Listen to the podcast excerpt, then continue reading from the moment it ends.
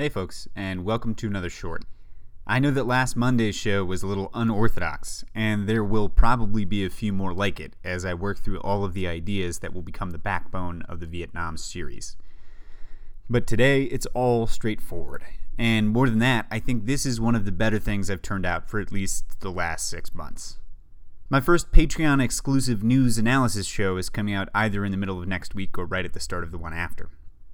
That show will probably be a quick roundup of everything that's going on that's really important versus the noise, and what it all means for the future of our democracy. I haven't written it yet, but I can't imagine the prognosis is good. And if that sounds cool to you, head on over to patreon.com slash safefordemocracy and check things out. Other than that, I'm back on Twitter now, where I've always been, at John M. Coombs. I decided when I came back for another year of this show that I had to stop screwing around and pretending that making good content was the most important part of a podcast, so I'm doubling down on social media. If that sounds dumb to you, and believe that it does to me, then share the show for me, and I'll get off Twitter and back onto writing the next show. Alright, that's it. This week it's Korea, T.R. Fehrenbach, and American Legions. I'm John Coombs, and this is Safe for Democracy. You will not be able to stay home, brother. You will not be able to plug in, turn on, and cop out. You will not be able to Yes, our progress has been uneven. The work of democracy has always been hard. It's always been contentious. Sometimes it's been bloody. I have saved this one opportunity to speak briefly to you about the mindless menace of violence in America, which again stains our land And I sometimes wonder why we Americans enjoy punishing ourselves so much with our own uh, criticism. This is a pretty good land. I'm not saying you never had it so good, but that is a fact, isn't it? In Iraq, a dictator is building and hiding weapons, and we will not allow it. This is a different kind of war. There are no marching armies or solemn declarations. Its goal to defeat American power. No one, no matter where he lives or what he does, can be certain who next will suffer from some senseless act of bloodshed. There's a time when the operation of the machine becomes so odious, makes you so sick at heart that you can't take part. You can't even passively take part. And you've got to put your bodies upon the gears and upon the wheels, upon the levers, upon all the apparatus, and you've got to make it stop. And you've got to indicate to the people who run it, to the people who own it, that unless you're free, the machine will be prevented from working at all. Revolution will put you in the driver's seat. The revolution will not be televised, will not be televised, will not be televised, will not be televised. The revolution will be no rerun, brothers. The revolution will be live.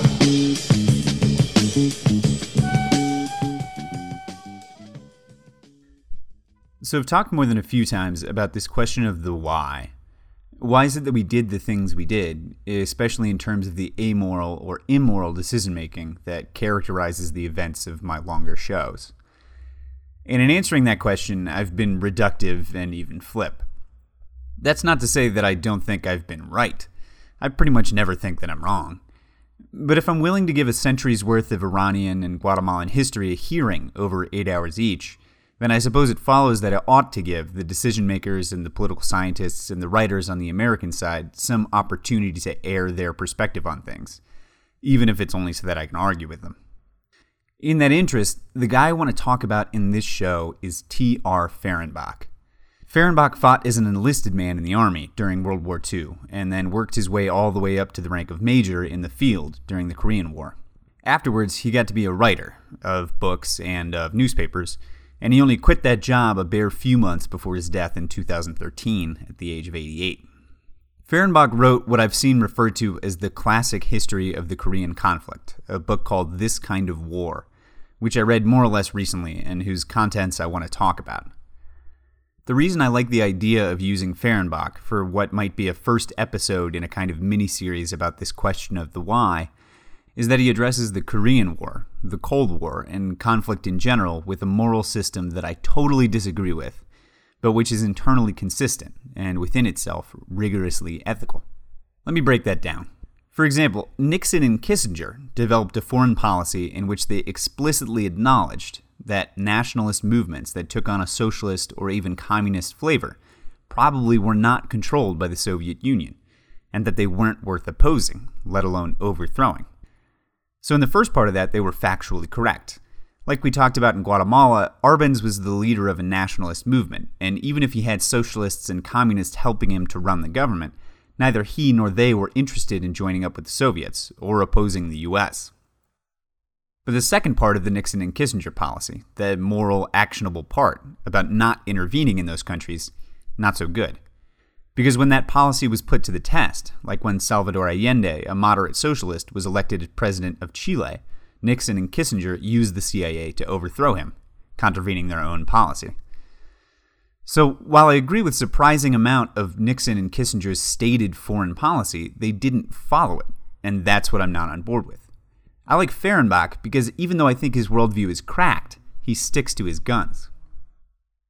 So, I have all sorts of thoughts about the Korean War that are only half formed because I haven't done enough reading about it, but I think I could at least say that I think the picture is less clear than, as always, the official story we'd get in public school if public schools ever even got to the Korean War. I think, in the first place, that we can't judge the original North Korean communists by the regime that, in perpetual stalemate with South Korea and the West, has resulted more than a half century after the end of the war. I think it in the same way that I'm not sure there's much you can usefully say about Ho Chi Minh by looking at modern Vietnam. And further, I know with the benefit of hindsight that the Soviet Union and even Mao's China had much less to do with the original North Korean invasion than Fehrenbach and pretty much everybody else thought at the time. Their impression was that all communisms, big or small, were being controlled from Moscow.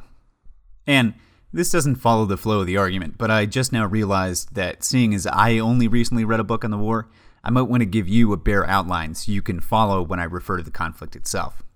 So, Korea at the end of the Second World War ended up divided at the 38th parallel between the Soviet Union and the United States because it had previously been occupied by Japan with each side having its own native government within those great powers' spheres of influence. When the North Koreans crossed the parallel in an attempt to conquer the South and unify the country, the U.S. was nearly totally unprepared. The majority of our troops in the region were in Japan, occupying that country under MacArthur's command. We shipped them over as fast as we could, but they were out of shape, their equipment was bad, and they were undertrained. So the North Koreans pushed us and our South Korean allies almost all the way into the sea. An incredibly audacious landing planned by MacArthur at Incheon, along with a steadily growing and improving American contingent in the pocket that they'd been pushed back to in the South, turned the tide of the war. And the US and UN forces then hammered the North Koreans back almost all the way to the Yalu River on the border with China, at the very north of the country. Unfortunately, MacArthur and his sub commanders had been ignoring credible intelligence about huge numbers of Chinese troops moving into the mountains, through which our forces were pursuing the North Koreans. Those Chinese counterattacked, and MacArthur, with his forces spread out for hundreds of miles along mountain passes and steep gorges, almost lost an entire army. The Chinese then pushed us back to the 38th parallel. And all this happened pretty much in the first year of the war. All the rest of the conflict was spent at that line, with U.S. forces holding it and improving it by margins, while diplomats negotiated over the eventual ceasefire. So that's the war and I laid out all my thoughts about how I maybe don't believe in the traditional narrative in order to say that even though at this point I'm pretty much a know nothing, I know that once I do my homework, my view of the Korean War is going to be pretty far from black and white. Fehrenbach, the guy we're talking about, T.R. Fehrenbach, Fehrenbach is not. He saw the Cold War and great power conflict generally through the lens of the US being right. Full stop. Right not by dint of a particular action in question, but because it was the US and because it was holding the line against the Soviet Union. The way that Fehrenbach thought and wrote about the Cold War against world communism was that the US was the current holder of the mantle of the West, West with a big W. The US had inherited that position from the British most recently, and down on through the years from the Roman Empire and the Delian League of Greeks before them. It's a Eurocentric view, and one that scholars of Persia or the African empires or China or pretty much anybody who'd studied history apart from Europe would take issue with. But I understand it. Fehrenbach saw communists and world communism as the new barbarians, existing beyond the borders of the empire, which here is everything that folks in the mid century understood to be the free world, quote unquote. So, in the same way that Roman legionaries patrolled the far frontiers of their empire to guard against invasions from the Goths, the Huns, the Franks, whoever, the US had to hold the frontier, not of its own territory, but of the whole Western world and its client states. And I think Fehrenbach feared losing the territory and integrity of the free world to communist invasion, the same way that the Roman Empire had broken up in the face of barbarous ones. So, what's interesting about Fehrenbach's conception of the situation is that it eliminated one whole half of just war theory. Just war theory has a history that goes back to, well, almost our first written texts, but a lot of it grows out of Thomas Aquinas' writing in the 13th century, as he was working on regulating war between Christians. And a lot of what we might now think of rules of engagement, like not murdering civilians or POWs, grows out of those very old traditions. If you want to know more about it, and Just War Theory is seriously fascinating, Michael Walzer's Just and Unjust Wars is a really good read, and I'll link that on the page. Anyway, Just War Theory is divided between two distinct sets of guidelines Jus ad bellum, which governs when it is right to resort to arms, what are the contexts in which you can justly prosecute a war, and Jus in bello, which you're probably more familiar with, which governs conduct inside of a war, so rules of engagement. I'm often thinking about Jus ad bellum in the first episodes of my series, because when we do things like suborn other countries' officers to encourage a coup or set up paramilitary forces to stage insurrections, we're engaging in acts of war without either having declared one or having obtained a set of just conditions to start one, according to Jus ad bellum. And what's interesting about Fehrenbach's view of communist barbarians is that it eliminates concerns about Jus ad bellum. The civilized world is effectively always at war with the uncivilized one, and the choice is not about whether to fight in a given place, but only about how. Jus in bello. Now, you should know by now that I think that Fehrenbach is dead wrong. Arbenz and Mossadegh, for example, and more specifically the Tudeh and Guatemalan Communist parties that supported those two men's governments, were exactly the kind of enemies at the gates or barbarians that Fehrenbach was writing about. And from my podcast, you know that neither man was controlled by or interested in cooperating with Moscow, and that, in fact, both of them, given the opportunity, would have been the fast friends of the United States. But what I do like about Fehrenbach's conception of things is that within itself, it's rigorous. There wasn't any consideration for him of what economic advantage controlling South Korea would give us. In fact, he seems to think that it would be a permanent drain on our economy. Likewise, he doesn't consider domino theory or how we'd lose all of Asia because of the optics of losing Korea. We had to make war against the invading North Koreans because at the end of the Second World War, everything south of the 38th parallel had ended up in civilization, and it was our duty to protect civilization, come what may. The second thing that I like, a little bit less reservedly, about Fehrenbach is the way that he talks about war once the fighting has begun. The situation in Korea at the start of the invasion was very much like that which would be the case later in the decade and into the 1960s in Vietnam. The southern regime of Syngman Rhee in Korea was authoritarian and pretty thoroughly corrupt, and Fehrenbach, unlike contemporary writers, made no attempt in his book to whitewash that. He acknowledges that the regime was neither economically nor democratically viable, and that it wasn't likely to become either for decades. And conversely, he's got nothing but respect for the quality and the hardiness and the command of the North Korean troops that poured over the border.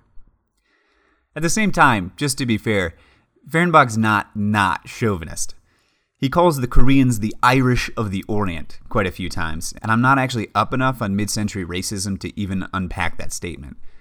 Likewise, whenever the North is attacking, its soldiers are yelping and roaring. And the Chinese, once they entered the war, same deal. Quote, the long, undulant columns chanted and grunted and sang, after the manner of all Chinese at work or on the march, until the hills were hideous with their noise. Unquote. So that's not great. But I guess maybe it fits with his theme of civilization versus the barbarians, which is also not great, inasmuch as anybody who's ever met a Korean or a Chinese person would probably take issue with all of it.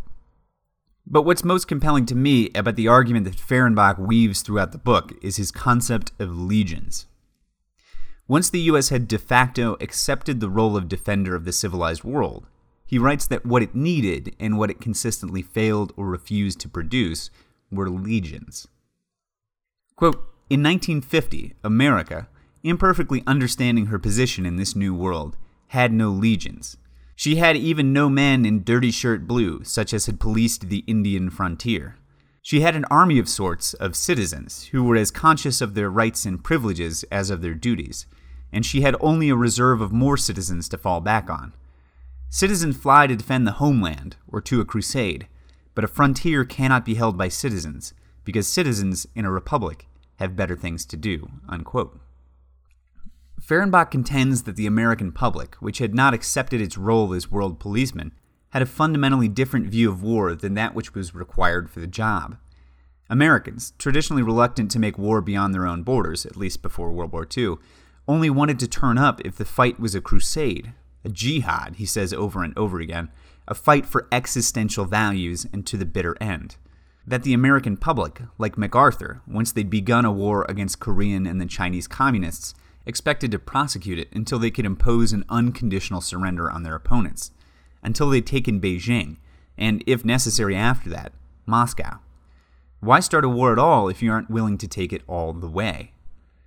But Fehrenbach argues, and in this I agree, that when you're just holding the line, and especially when you're holding the line against opponents who are themselves nuclear armed, you have to accept that war can and must be fought for limited political objectives, not for existential ones, and not to the finish. Quote, Americans, denying from moral grounds that war can ever be part of politics, inevitably tend to think in terms of holy war, against militarism, against fascism, against Bolshevism, in the post war age, uneasy, disliking and fearing the unholiness of communism, they have prepared for jihad. If their leaders blow the trumpet, or if their homeland is attacked, their millions are agreed to be better dead than red. But the object of warfare is to dominate a portion of the earth, with its peoples, for causes either just or unjust. It is not to destroy the land and people, unless you have gone wholly mad. Push button war has its place. There is another kind of conflict crusade, jihad, holy war, call it what you choose. It has been loosed before, with attendant horror but indecisive results. In the past, there were never means enough to exterminate all the unholy, whether Christian, Moslem, Protestant, Papist, or Communist. If jihad is preached again, undoubtedly the modern age will do much better. Unquote. And Fehrenbach argues that in its failure to accept its role as guardian of civilization, not only had the US not accustomed itself to the idea of fighting limited wars for limited objectives, but that the American public had likewise created a military that was almost incapable of producing men who were ready to fight limited wars for limited objectives. That is, legions. Quote, there was and is no danger of military domination of the nation. The Constitution gave Congress the power of life or death over the military, and they have always accepted the fact. The danger has been the other way around. The liberal society, in its heart, wants not only domination of the military, but acquiescence of the military towards the liberal view of life. Domination and control society should have. The record of military rule, from the burnished and lazy Praetorians to the juntas of South America to the attempted fiasco of the Foreign Legion in Algeria, are pages of history singularly foul in odor. But acquiescence society may not have if it wants an army worth a damn. By the very nature of its mission, the military must maintain a hard and illiberal view of life and the world. Society's purpose is to live, the military's is to stand ready, if need be, to die. Soldiers are rarely fit to rule, but they must be fit to fight. Unquote. I don't have enough and I don't want to do enough reading to evaluate exactly the story that Fehrenbach tells. But I trust him, and since I'm arguing with his morality and not exactly with his history, I think I can just give it to you. He holds that after World War II, the US public tried to liberalize the military. That because so many civilians had entered the service during the war and had, afterwards, complained about the power of officers and NCOs and the abuses thereof, that the Congress had, at the public's behest, reduced those powers and had endeavored to make military service cushier and more comfortable. Quote, one important thing was forgotten by the citizenry. By 1946, all the intellectual and sensitive types had said goodbye to the Army. They hoped for good. The new men coming in now were the kind of men who join armies the world over blank faced, unmolded, and they needed shaping. They got it, but it wasn't the kind of shaping they needed. Now an NCO greeted new arrivals with a smile. Where once he would have told them they made him sick to his stomach, didn't look tough enough to make a go of his outfit, he now led them meekly to his company commander. And this clean cut young man, who once would have sat remote at the right hand of God in his orderly room, issuing orders that crackled like thunder, now smiled too. Welcome aboard, gentlemen. I am your company commander. I'm here to help you. I'll try to make your stay both pleasant and profitable. This was all very democratic and pleasant, but it is the nature of young men to get away with anything they can. And soon these young men found that they could get away with plenty. A soldier could tell a sergeant to blow it. In the old army, he might have been bashed and found immediately what the rules were going to be. In the Canadian Army, which oddly enough no American liberals have found fascistic or bestial, he would have been marched in front of his company commander, had his pay reduced, perhaps even been confined for 30 days, with no damaging mark on his record. He would have learned instantly that orders are to be obeyed. But in the new American Army, the sergeant reported such a case to his CO, but the CO couldn't do anything drastic or educational to the man. For any real action, he had to pass the case up higher. And nobody wanted to court martial the man to put a permanent damaging mark on his record. The most likely outcome for the man was to be chided for being rude and requested to do better in the future. Some privates, behind their smirks, liked it fine. Unquote. And the proof here of Fehrenbach's conception is more or less in the pudding. It's well established that the U.S. military on entering Korea was at the ground level totally unprepared for the conflict. Training and drilling had died off, and men were unable to run, shoot, carry, hike, or in general fight as well as the North Koreans, or even as well as the recruits at the beginning of the last war. Moreover, Fehrenbach argues, soldiers didn't know that they'd become legionaries, rather than members of a patriotic militia, because the government sold the war as an existential fight against communism. After the end of the Chinese counterattack that drove the UN forces back to the 38th parallel, Korea became a stalemate, not because the US didn't have the ability to win it, but rather because the administration thought that taking the whole peninsula from the Chinese might start a general conflict. So for years, troops sat on a line and fought over hills when they knew that they were capable of taking the fight to the Yalu in the north. But while Korea became a war fought for very limited and very bloody objectives, and in support of the guys at the bargaining table, the military continued to sell it to the troops as a grand moral cause. And the cognitive dissonance between the rhetoric and the war as it was being fought meant that the boys on the line couldn't understand what exactly they were fighting for, and that had an understandable effect on morale. And Fehrenbach wasn't concerned with morale as an abstract concept, but because men who are confused as to why they're fighting tend to die more rapidly and in greater numbers than men who are not. And he's got pretty strong feelings there. Quote, a nation that does not prepare for all forms of war should then renounce the use of war in national policy. A people that does not prepare to fight should then be morally prepared to surrender. To fail to prepare soldiers and citizens for limited, bloody ground action, and then to engage in it, is folly verging on the criminal. Unquote.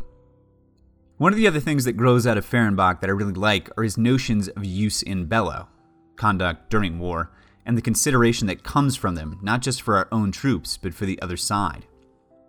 When he talks about the confusion of the public and the troops as to why our bombers and aircraft and missiles weren't getting the job done against the supposedly more backwards North Koreans and Chinese, he had this to say quote, Nothing had happened to push button warfare.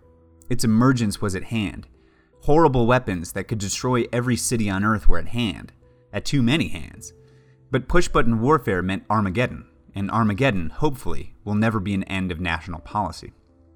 Americans in 1950 rediscovered something that since Hiroshima they had forgotten. You may fly over a land forever. You may bomb it, atomize it, pulverize it, and wipe it clean of life. But if you desire to defend it, protect it, and keep it for civilization, you must do this on the ground, the way the Roman legions did, by putting your young men into the mud. Unquote. Because Fehrenbach had such a traditionalist view of warfare, one that harkened back to the Greeks and the Romans slugging it out shield to shield, spear to spear, he ended up with a total disdain for the idea that we could fight any war with any kind of technology much more advanced than a man with a gun in his hands. There is a concept in just war theory called the doctrine of double effect. And what the DoDE says is that as long as you're attacking legitimate targets of war, soldiers, weapons manufacturing, etc., you're allowed to kill civilians in the process. You're even allowed to know that you'll probably end up killing civilians as long as that, that is not your intent. Michael Walzer, the guy that wrote the book I mentioned, Just and Unjust Wars, says that until we can arrange to fight only in the desert or in the middle of the ocean, collateral damage will happen, and the provisions of the doctrine of double effect are what we have to try to mitigate that damage. And the most important of those provisions is that a commander, when he's considering an attack that may kill civilians, whether that's firing rifles near a populated area or laying siege to an entire city, he has to consider spending the lives of his own soldiers before those of the civilians at risk. He has to weigh his own troops' lives as less important, because they, and not the civilians, have chosen war and the risk of death as their profession. Now, exactly how many men the commander has to spend for every civilian life isn't a matter of established tradition or spelled out in the Uniform Code, but this is just war theory as it comes down to us. And it has struck me that almost every advance in military technology has made it easier for commanders and strategic planners to ignore this most important part of the doctrine of double effect. Nuclear war is the best example. The government and the military repair to harden bunkers and push buttons, while the civilian populations of at least two countries vanish. But drone warfare is, as far as I can see, nearly as bad in its transgression of the doctrine. A man who's never at risk in Ohio launches a Hellfire missile from a Predator drone that, as often as not, kills civilians. And I'd rather see hundreds of failed raids, like the one that went down in February, than I would hundreds of drone strikes, even successful ones. And that's not because I want to see American servicemen die. I don't want anybody getting killed on our side or theirs. But if there's a chance we're going to hit civilians, putting our own guys in danger so that they can make the decisions about who and who not to kill, and weighing their military lives against other peaceful ones is the moral thing to do. But even more than being moral, it's the more effective thing to do. We've spent more than a decade blowing people away with predator drones in the Middle East, and all we've done is breed more extremism and terrorism, while shielding that program, because none of our guys die, from people here at home. And where this squares with Fehrenbach and the Korean and then later the Vietnam War is that we were constantly putting into use weapons and tactics like carpet bombing from high altitude and interdiction artillery, where we fired giant howitzers blind at map coordinates in the hopes of hitting communists, that were as or more likely to hit civilians than the enemy. And not only did those civilian deaths tend to turn the population, pretty understandably, against us, they were also totally ineffective in fighting those wars, because, as Fehrenbach says over and over again, you've just got to put guys in the mud. So I like a lot of what Fehrenbach's about. And I think that in the course of this 30 minutes or so that we've been going, I think I gave him a pretty fair hearing. I understand and can even empathize with his conception of this question of the why. Why did we fight the wars we did? Because we had to. Because we were holding the line and there was no other way. And God knows I'd like to sink into that way of thinking. It's easy and it's comforting. Like any white Amero European scholar of history, I get all the romantic nostalgia for the days of the legions and of the men in red coats patrolling the far frontiers and watching the valley of the Khyber 10,000 miles from home. I read Kipling and I get it, man. But I cannot agree with any of it. I think that George Washington's ideas about staying away from British imperialism are infinitely nobler than ones where we assume that we have the right to write off half of humanity because of their government's politics, no matter how odious they are. In the end, for Fehrenbach, the wars that the British fought in India and the wars that we fought against the American Indians on the plains and the Korean War were all morally equivalent. And because he's thinking about jus in bello within his framework, he's right. But I disagree with the morality of much of what we've done in the last century and this one in terms of jus ad bellum, the justness of entering our wars and coups themselves. Fehrenbach writes this about the consequences to the Korean people of the war we were fighting, ostensibly on their behalf. Quote, it was soon apparent who the real losers of this war were going to be. Hundreds of thousands of Koreans had been torn from the land as each army marched through, fighting, killing, burning. Nobody really wanted to hurt the civilians, but they were in the way. Nobody could help it if they got hurt. Unquote. He's half right in that war produces casualties, military and civilian. But wars waged by democracies are rhetorically and should be, in fact, fought on the behalf of peoples and not abstract principles. No healthy democracy, even in a desperate war, should be thinking about destroying the village to save it.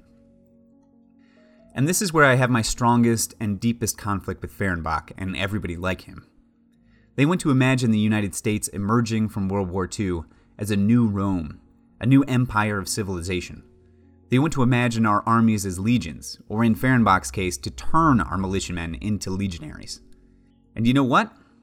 The US could have been an even greater Roman Empire.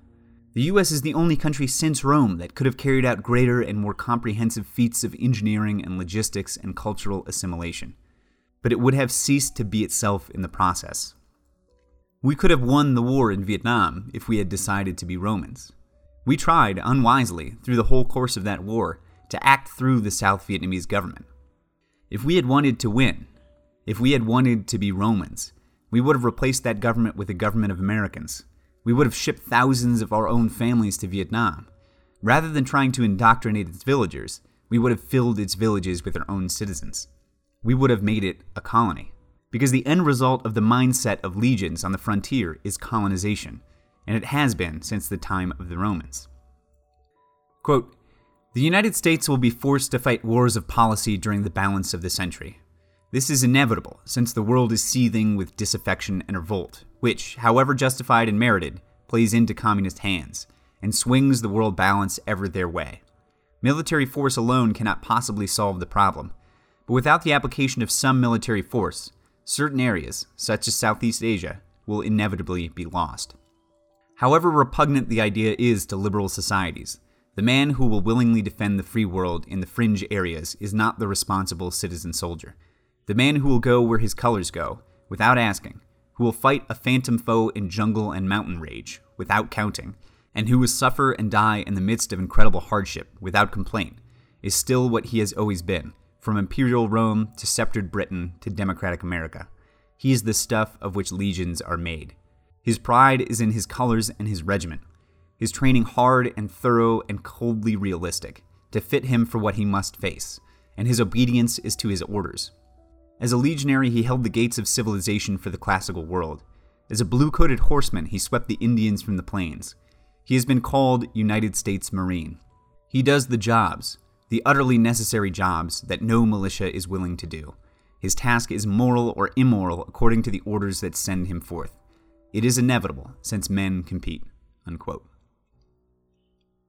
Fehrenbach won half his battle. We have legions now. We have men whose pride is in their colors and in their units, who will willingly head off to Iraq or Afghanistan or, now, Syria, on orders that they refrain, at least when under arms, from questioning. But the issue with having legions is that every problem around the world begins to look as if it's a problem that legions can solve. And unless you're willing to go the whole way, to swallow the entire pill, to be the Romans, to be the British, to colonize. Legions cannot solve your problems in the way that they could not and did not solve Iraq and Afghanistan. Fehrenbach thinks that we assumed the role of the protector of civilization, and I think he's correct in that we eventually did accept it. But whereas he sees that as having been the right thing to do, I think that in doing so, we abandoned much of what had been worthwhile about the American experiment in Republican democracy and that we abandoned, in 1946, an opportunity to be a wholly new kind of world leader, rather than half following, as we did, in the footsteps of the Romans and the British before us. I'm Jonathan Coombs, and this is Safe for Democracy.